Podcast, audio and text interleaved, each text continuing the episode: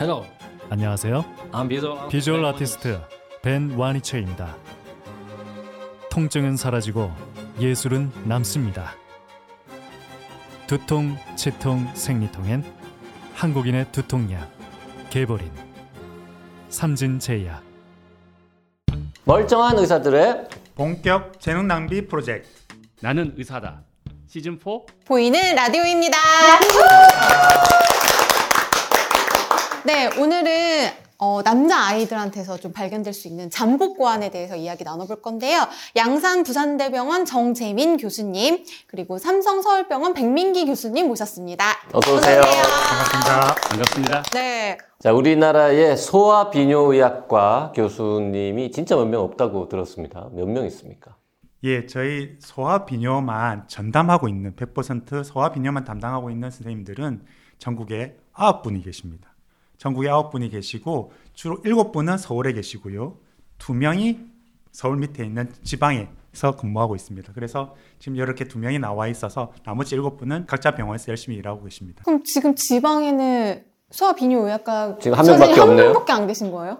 그렇죠. 그 선생님 오늘 굉장히 바쁘시겠네요. 예, 지금 뭐 열심히 일하고 계실 겁니다. 그렇다고 해서 수술을 꼭 소아 비뇨만 전담하시는 그 아홉 분한테만 받을 수 있는 건 아닙니다.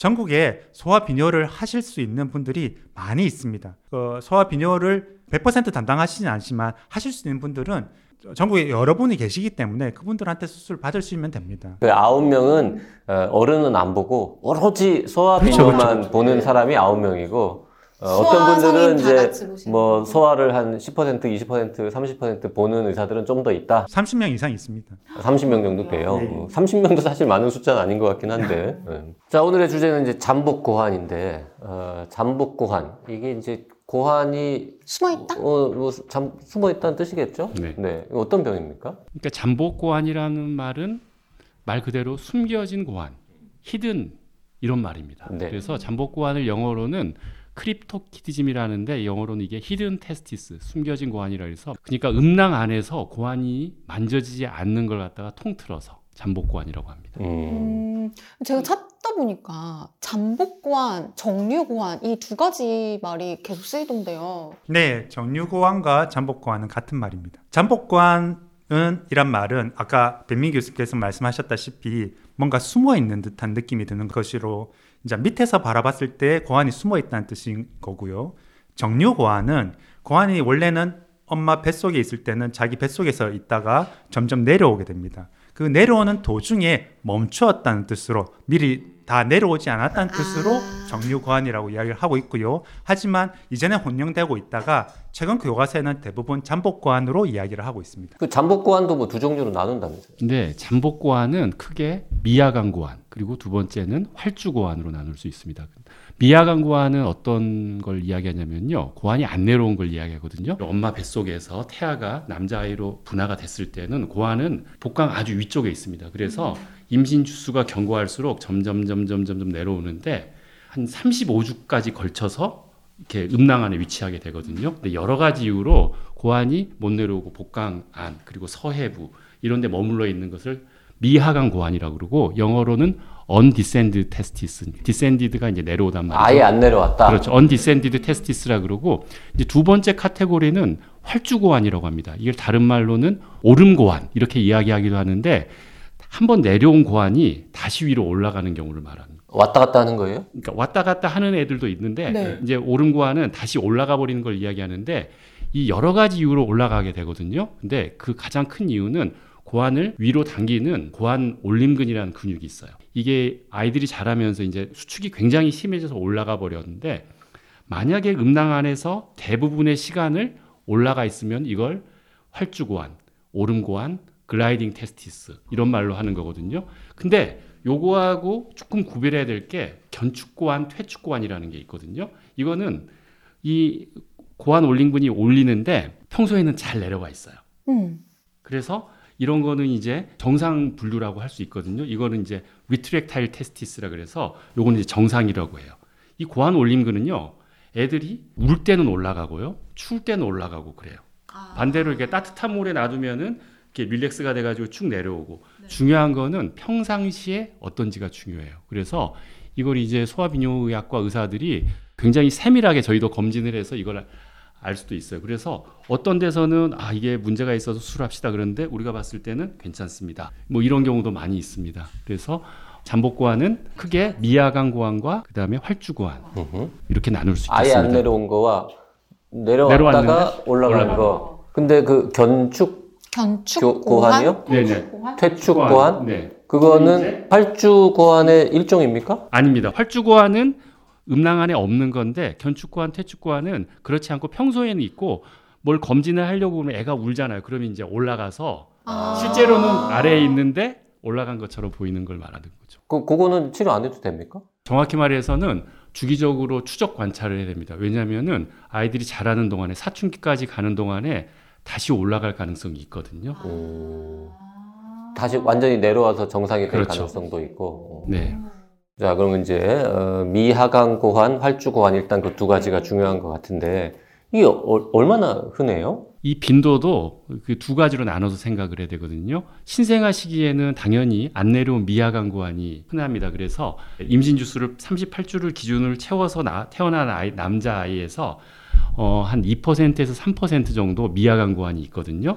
근데 얘네들이 안 내려왔다 하더라도 생후 6개월 정도에는 저절로 내려올 수도 있어요. 왜냐하면은 생후 2, 3주에 남성 호르몬이 살짝 올라가는 시기가 옵니다. 그걸 미니 푸버티, 미니 사춘기라 그러는데 그 남성 호르몬이 살짝 올라가는 영향을 받아서 6개월까지 내려오게 되거든요. 그런데 이제 6개월이 지나게 되더라도 안 내려오면은 미야강 구환이 이제 고정이 되는 거죠. 근데 그게 한 이제 생후 1년 때는 1% 정도로 알고 있습니다. 그래서 미야강 구환은 어, 생후 1년까지 1%이고 활주구환은 이제 다시 올라가는 거죠.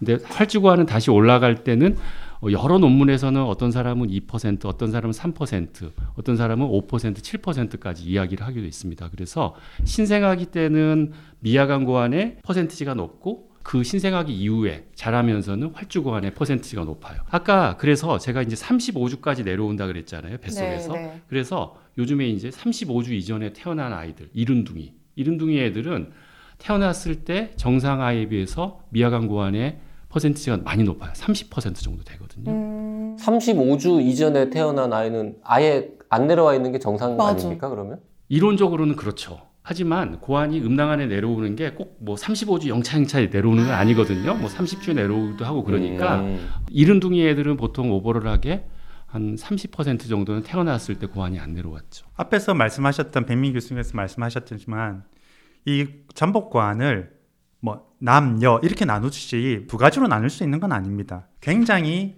범위가 넓고요. 그러니까 배 안에서 있는 것부터 시작해서 고안까지 내려와 있는 것까지 다양하게 있습니다. 사실은 이 고안의 성질을 이야기를 할 때 종착지가 어딘지가 가장 중요한 거죠. 복강 내에 있거나 서해부에 있거나 하는 것들은 거기서 더 이상 움직이지 않기 때문에 그건 바로 진단이 될 수 있는데요. 앞에서 말씀하셨던 활주고환하고 대축고환은요. 사실은 활주고환은 종착지가 서해부였던 거예요. 근데 어느 정도 길이가 돼서 밑에 내려와 있는 것처럼 보이는 거지 사실은 자기가 주로 있는 데가 서해부였던 거고 대축고환은 종착지가 음낭인 거예요. 음낭인데 잠시 올라갔다가 금방 다시 내려오는 거죠. 그래서 이런 정착지가 어딘가에 따라서 굉장히 범위가 넓기 때문에 이 모든 아이들을 다 수술로 치료를 해야 되느냐, 그냥 관찰만 하느냐는 굉장히 좀 섬세한 그런 진단이 필요한 부분입니다. 그냥 잠복관이면 그냥 말씀하신 것처럼 수술로 치료하면 되는 거 아닌가라고 생각을 했는데 그것보다는 좀 더 복잡한 거군요. 그 진단은 생각보다 쉬울 것 같은데요? 만져보면 되는 거 아니에요? 맞습니다. 잠복고환은요, 사실은 초음파라는 진단 기구가 도움이 있을 수는 있지만 초음파는 필수적인 건 아니고요. 전문가가 만져봐서 어디에 있는지를 확인만 할 수 있다면 이게 바로 진단이 되는 겁니다. 따라서 애가 태어나면 고환이 있냐 없냐 확인만 하면 이거는 진단될 수 있는 거죠. 근데 곧 태어나면 보통 다 하지 않습니까? 간호사 선생님이나 뭐 네, 대부분 엄마들이 하죠. 하잖아요. 그래서 이제 태어나면서 알 수 있죠, 쉽게. 아, 그러면은 어, 대부분은 그렇게 알고 있는 상태에서 병원에 옵니까? 아니면 모르고 있다가 찾아오기도 해요? 아까 말씀드린 대로 고환은 점점 내려오는 과정 중에 발견되는 거라서 신생아 시기에 음낭이 없다 하더라도 잠복 고환일 수 있으니 나중에 시간 지나서 한번 병원에 한번 가보세요라는 이야기를 듣게 됩니다. 음, 그를 꼼꼼하게 이제 기억하고 있는 부모들이라면 아니면 그거에 대해서 계속 관심 있어서 만져보시는 부모들이라면 당연히 병원에 찾아오시게 되는데 아, 나중에 가서 해요라는 말이 괜찮다는 말로 오해할 수 있기 때문에 아. 그걸 놓치는 경우가 있습니다. 네. 그러니까 처음에는 없더라도 좀 있다가 좀 한두 달 있다가 내려오는 아이들도 있으니까. 예, 맞습니다. 음. 그러면 언제 의사들이 개입을 합니까? 얘는 안 내려오는구나. 뭔가 좀 맞아. 치료가 필요하다. 수술이든 결정할 뭐든. 언제까지 기다려요? 6개월까지 기다립니다. 그러니까 미하강 고환의 경우에는요, 6개월까지 기다리는데 사실은 아까 말씀드렸듯이 남성 호르몬이 살짝 올라가는 시기가 생후 한 2, 3개월이기 때문에 그 영향을 받아서 그 영, 이제 6개월까지 기다려 보는 건데 사실은 6개월까지 기다려서 내려오지 않으면은 안 내려오는 겁니다. 그래서 적정한 수술 시기는 6개월에서 이제 1년 정도라고 생각할 수 있습니다. 뭔가 또 어디선가 들어서 기다리면 내려온다. 그러니까. 예. 그리고 이렇게 조그만 애를 어떻게 수술을 시키냐.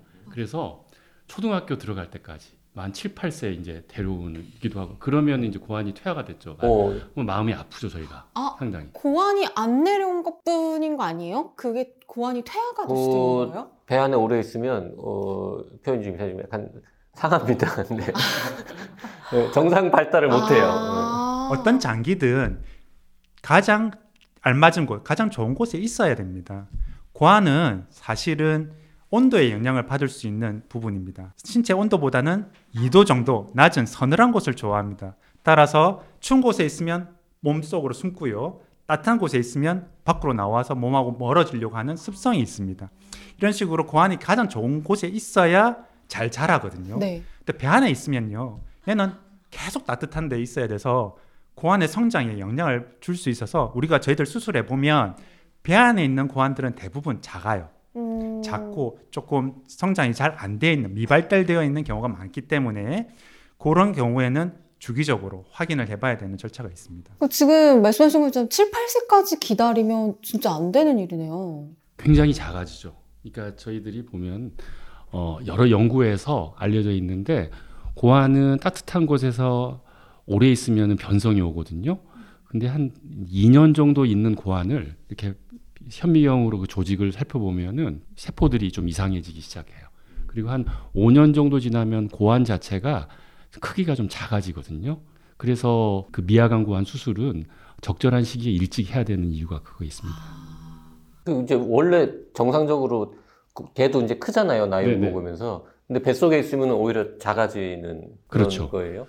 그러니까 뱃속에서 못 내려온 고환은 왜 못 내려왔냐면은 좀 그 고환이 발달을 좀 덜했기 때문에 고환 기능이 부전했기 때문에 못 내려온 면도 있거든요. 미성숙하구나. 그리고 좀더 키워서 내보내야지 하- 하다가 어 뭐 이런 그러니까 약간 우리가 조금 몸이 좀 왜소하고 좀 키도 작고 그러면 운동회 때 달리기를 하면은 100m 달리기에서 좀 늦게 꼴이 나고 그러는 것처럼 힘이 약하니까 좀 못 내려와 있는데 못 내려와서 뱃속에 있으면 온도가 높으니까 더 힘이 더 없어지구나. 이제 온도의 영향을 받아서 작아지게 되는 거죠. 계속 그렇게 오랫동안 뱃속에 내버려 두면 불임 되겠네요.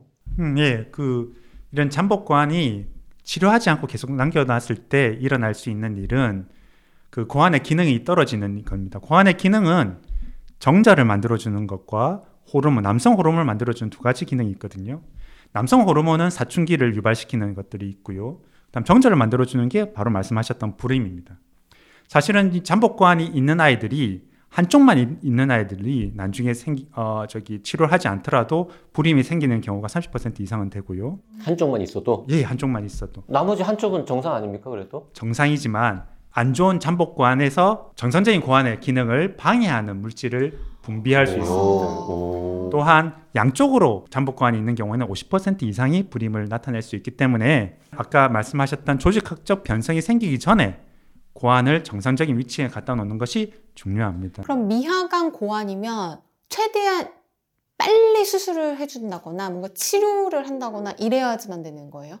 그 1세 돌 전에만 수술하면 아무 문제도 그렇죠. 없는 거라고 보면 됩니까? 그러니까 저희 여러 가지 이제 그 가이드라인에서 어, 추천하고 있는 시기는 생후 6개월에서 교정 주수 기준으로요. 생후 6개월에서 1년 사이거든요. 그게 왜냐하면은 아까 말씀드렸듯이 6개월이라고 하면요. 고환이 그래도 안 내려와도 좀 더 내려올 시간을 주는 거죠. 그 고환이 낮게 있으면 수술하기가 더 편할 거예요. 음. 높이 있는 애를 끌어내리는 것보다 쉽죠. 음. 그리고 이제 낮게 있는 애들은 완전히 다 내려올 찬스가 있고요. 그 신생아들은 그리고 6개월이 좀 지나면은 어떤 전신 마취에 대한 위험도가 줄어드는 걸로 알려져 있습니다. 아, 이것도 전신 마취를 해야겠군요. 그렇죠. 당연하죠. 아, 그러니까 이게 그러니까 여기서 이제 부모는 좀 주저하게 되는 것 같아요.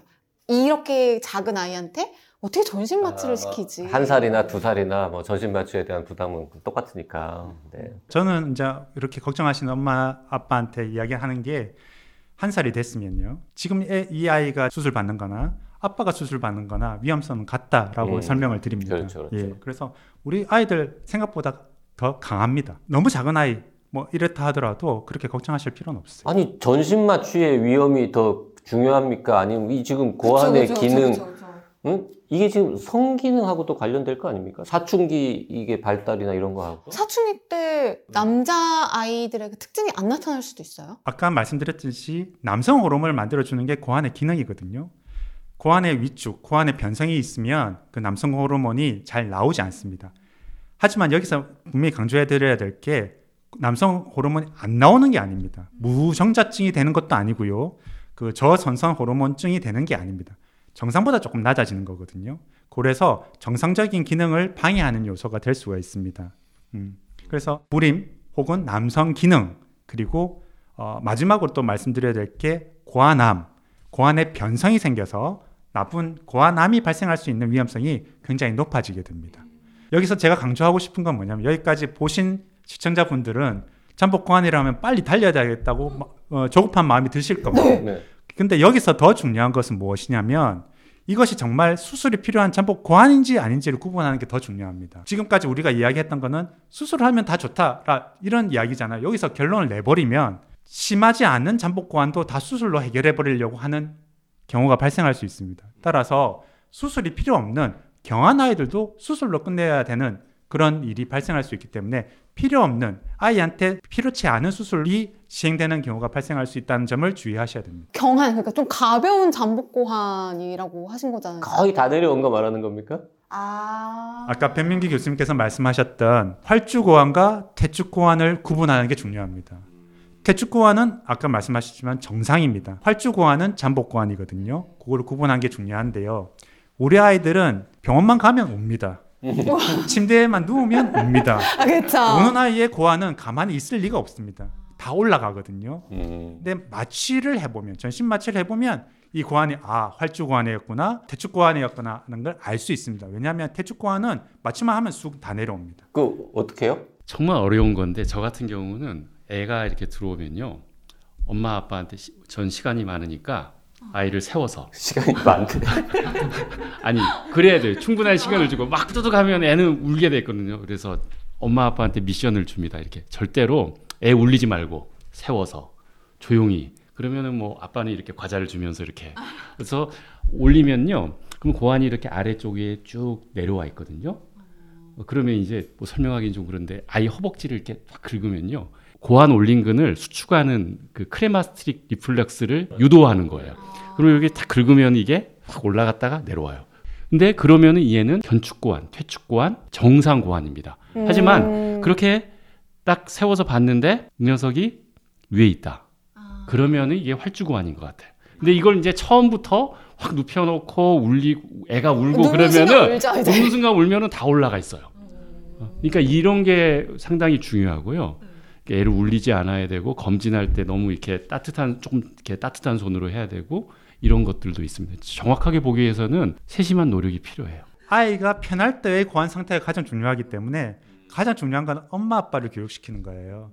엄마 아빠를 실제로 의외로 엄마 아빠가 고환 만지는 거에 대해서 굉장히 두려워하시는 분들이 많이 있습니다. 이거 만져도 돼요? 라고 물어보시는 분들이 있거든요. 왜 아니 왠지 거기는 내가 잘못 건드렸다가 터질 것 같아? 그렇죠. 그러니까 신성한 구역. 아 괜히 애 나중에 좀 잘못하면 어떻게 잘못 만졌다. 그러니까요. 그래서 어 이거 만져도 돼요 하고 놀라시는 분들이 있는데 괜찮습니다 하고 이렇게 이렇게 만지는 거야 하고 교육을 시켜드려 가지고 집에서 계속 만져보세요. 만질 때마다 없다 하면 우리 다시 한번 병원에 오시고 만질 만질 때마다 있다 없다 한다면 걱정하지 마세요라고 이야기하는 경우가 있습니다. 그 이제 우리가 알 필요는 사실 없는데 수술하는 거 되게 까다로울 것 같은데요. 이게 어쨌든 이게 끈처럼 뭐 매달려 있는 거 아닙니까? 그러면 어떻게 당겨요? 이렇게 붙잡혀 있는데 어떻게 내려요? 미야간 고환을 기준으로 생각을 네네. 할게요. 미야간 고환은 복강 안에 있는 애들이 한 20% 정도 되고요. 이게 복강을 벗어나면은 서해부라고 이렇게 했어요. 우리 서해부 아래가 이제 한 80% 정도 되고 음낭하고 서해부 아래쪽 아래쪽에 있는 애들도 이제 뭐 한 30% 정도 되고 그러는데 복강 안에 있으면요. 복강은 이렇게 이렇게 뭔가 복막으로 덮여 있잖아요. 그래서 복강 안에 있으면은 복강경을 하면은 훨씬 쉬워요. 복강경이라는 것이 복강 안에 이렇게 트로칼을 넣어서 하기 때문에 길이를 확보하기가 훨씬 좋죠. 반대로 복강을 벗어나면요. 복강경을 하기가 어렵습니다. 왜냐면은 막 이렇게 헤집어야 되잖아요. 거기 바깥에 나가 있는 애를 다시 끌어당겨서 해야 되기 때문에 그거는 아래쪽에서 수술을 하는 거고 그래서 복강에 있느냐 복강을 벗어났느냐에 따라서 수술 방법이 결정되고요. 이게 또 가장 중요한 게 이 잠복고환은 내려오는 과정에서 이 탈장낭, 음낭 수종, 뭐 탈장 이런 게 동반돼 있거든요. 근데 그 탈장낭을 고환과 혈관과 정관에 닿히지 않도록 분리해서 쉽게 말하면 탈장낭을 같이 묶어주면은 길이가 확 확보가 됩니다. 그러니까 고기 주변을 박리하는 게 굉장히 어렵거든요.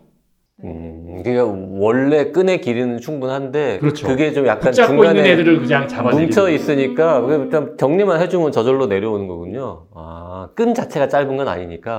끈이 짧은 경우도 있습니다. 아, 그래요? 그 되게 심한 경우에는 굉장히 심하면은 뭐 있고. 2단계로 하기도 하고 그래요. 네. 그래서 소화 질, 질환은 굉장히 다양합니다. 굉장히 다양해서 경험도 많이 필요하고 이런 경우 저런 경우도 있을 수 있기 때문에 모든 그 수술을 준비를 하고 들어가야 됩니다. 그래서 여기서 중요한 거는 어떤 수술 술식이 더 좋다 나쁘다가 없습니다. 그 질환에 맞는 가장 적당한 수술 술기를 자- 잡아야 되는 거죠. 그래서 복강경 수술이 더 좋은 거 아니냐 하고 질문하시는 어머니들이 계세요. 복강경 수술이 제일 좋은 겨- 케이스가 있고 개복 수술이 제일 좋은 케이스가 있는 거죠. 그게 거기에 맞춰서 어, 결정을 해야 되고 그런 결정을 하는데 필요한 게 여러 가지 경험과 지식 그리고 이런 전문성이 필요한 거죠. 어차피 수술 자국은 별로 안 남았습니다. 아, 요거 여쭤보고 싶긴 했어요. 어차피 아니, 그리고 거의 안 남습니다. 솔직히 뭐 음낭에 칼 댄 거는 어차피 구별 안 되죠. 거기 쭈글쭈글하기 때문에. 맞습니다. 네. 이거 이렇게 이제 소아 비뇨의학과 전문가 아니면 못 하는 거예요? 딴 비뇨의학과 의사 교수님들 의사들은 못해요? 할수 있는 막거암 수술하고 막 로봇 수술하고 이러잖아요. 그 비뇨의학과 선생님들이. 그분들은 이거 못해요? 고환 잠복 고환은? 잠복관 수술은 비뇨기과 의사 혹은 외과 의사 어, 수술은 누구나 다 할 수 있습니다. 다 할 수 있는데 돌발 상황이 발생하는 것에 대한 대처가 필요하고요. 잠복관이라는 자체가 굉장히 중증도의 어, 범위가 넓은 거기 때문에 거진 다 내려왔는데 조금만 더 내리면 되는 그런 상황에서는 굉장히 수술이 쉽습니다. 음낭 절개만으로도 수술이 가능하거든요. 음. 따라서 비뇨기과 의사라면 누구나 그런 수술은 다 가능하고요. 심한 복강 내에 있다든지 아니면 서해부에 고정되어 있는 경우들은 사실은 수술이 좀 난이도가 올라가게 됩니다. 아까 말씀드렸던 그런 추가적인 수술들이 들어갈 수 있기 때문에 사실은 전문가의 손길이 섬세한 손길이 필요한 경우가 있는 거죠. 어, 따라서 지금 현재 여러 가지 그 이런 심한 잠복관인 경우에는 사실은 그런 전문적으로 수술하는 곳이 그렇게 많지 않습니다. 근데 제가 엄마 입장이면 저는 그냥 전문가한테 찾아갈 것 같아요. 왜냐면 아니 지금 얘기를 들어보니까 이게 보통 까다로운 게 아닌데요? 그 갑자기 이 엄마 아빠가 확인을 안 해도 될 것 같은 게 소아과 선생님들이 그몇번 하지? 그 검진 영유아 건강 검진 사업 하잖아요. 그쵸 그쵸. 그 가면은 소아과 선생님이 만져서 이렇게 아니, 얘는 그 안 내려왔네 보시긴 하던데. 아니, 예. 아니에요? 자, 우리가 이가 아프면은 치과에 가죠. 네, 눈이 아프면 안과에 갑니다. 네, 우리 아이가 눈이 아프면 소아과에 갑니까? 안과에 가지 않습니까? 그렇죠. 그죠? 그래서 소아안과를 가, 가게 됩니다. 따라서 고환이 아프면 당연히 어디를 가야 될까요? 비뇨기과를 가야 가야, 됩니다. 되는데 예. 근데 우리 아이들은 어, 영유아 건강검진이 있습니다. 14일부터 6세 미만까지 총 8회의 건강검진을 받게 됩니다. 어디서? 소아청소년과에서 받게 됩니다. 소아청소년과 선생님들이 신체 검진과 검진을 하게 되는데요. 그분들이 밑에 관심 있지 않으면 생식기 쪽에 생식, 어, 신체 검진을 하지 않습니다. 아, 네, 안 그렇기 해요? 때문에 사실은 여기 이상이 있다 없다를 영유아 건강 검진으로 어, 진단되는 경우가 굉장히 드물고요. 엄마 아빠가 어, 여기가 좀 이상한데 한번 봐주세요 하는 경우에는 살펴보시고 이상이 있다 하면 비뇨학과나 소아 비뇨학으로 의뢰를 하시는 경우가 많이 있어요. 그 소아과 검진에서 그거 안 보는 게 원래 보게 돼 있는데 그냥 안 보는 거예요? 아니면은 신체 검진에서 생식기계를 보는 거는 그게 필수 조건은 아닙니다. 사실은 건강검진이면 신체 검사를 하면 머리끝에서 발끝까지 봐, 야 되는 건 맞죠. 제가 이 말을 하면 우리 전국에 계신 소아 청소년과 선생님들이 굉장히 싫어하실 건데 어, 제발 영유아 건강검진에 오는 아이들의 생식기, 남아들의 생식기를 한 번은 좀 살펴봐 줬으면 감사하겠습니다. 그 여덟 번 중에 6개월 무렵에 할 때 한 번이라도 만져보면 되는 거 아닙니까? 그렇죠. 그래서 한 번이라도 만져보고 딱한 번. 거죠. 그쵸, 그쵸. 6개월 때 제일 중요한 맞아, 맞아, 맞아. 그거를 한 번은 한번 확인해 주십사 하는 부탁을 좀 드리고 싶습니다. 어떻게 영상 편지를 영상 편지 쓰시겠어요? 아, 소아과 선생님. 지금 우리 소아 청소년과 선생님들이 굉장히 어렵습니다. 굉장히 어렵고 힘드시지만 그래도 그 바쁜 와중에 한 번이라도 아이의 팬티를 내려서 고추와 고안, 음낭을 한번 좀 살펴봐 주시면 감사드리겠습니다. 쓰란다고 진짜 쓰는 사람 처음 봤어. 자, 오늘. 뭐 이렇게 되는 거야? 아니, 뭐, 그럼 할 얘기 다 했잖아요. 네, 지금. 삼성서울병원의 백민기 교수님, 그리고 양산 부산대병원의 정재민 교수님 모시고 잠복고안에 네. 대해서 많이 공부를 해봤습니다. 네. 두분 감사합니다. 감사합니다. 네 감사합니다.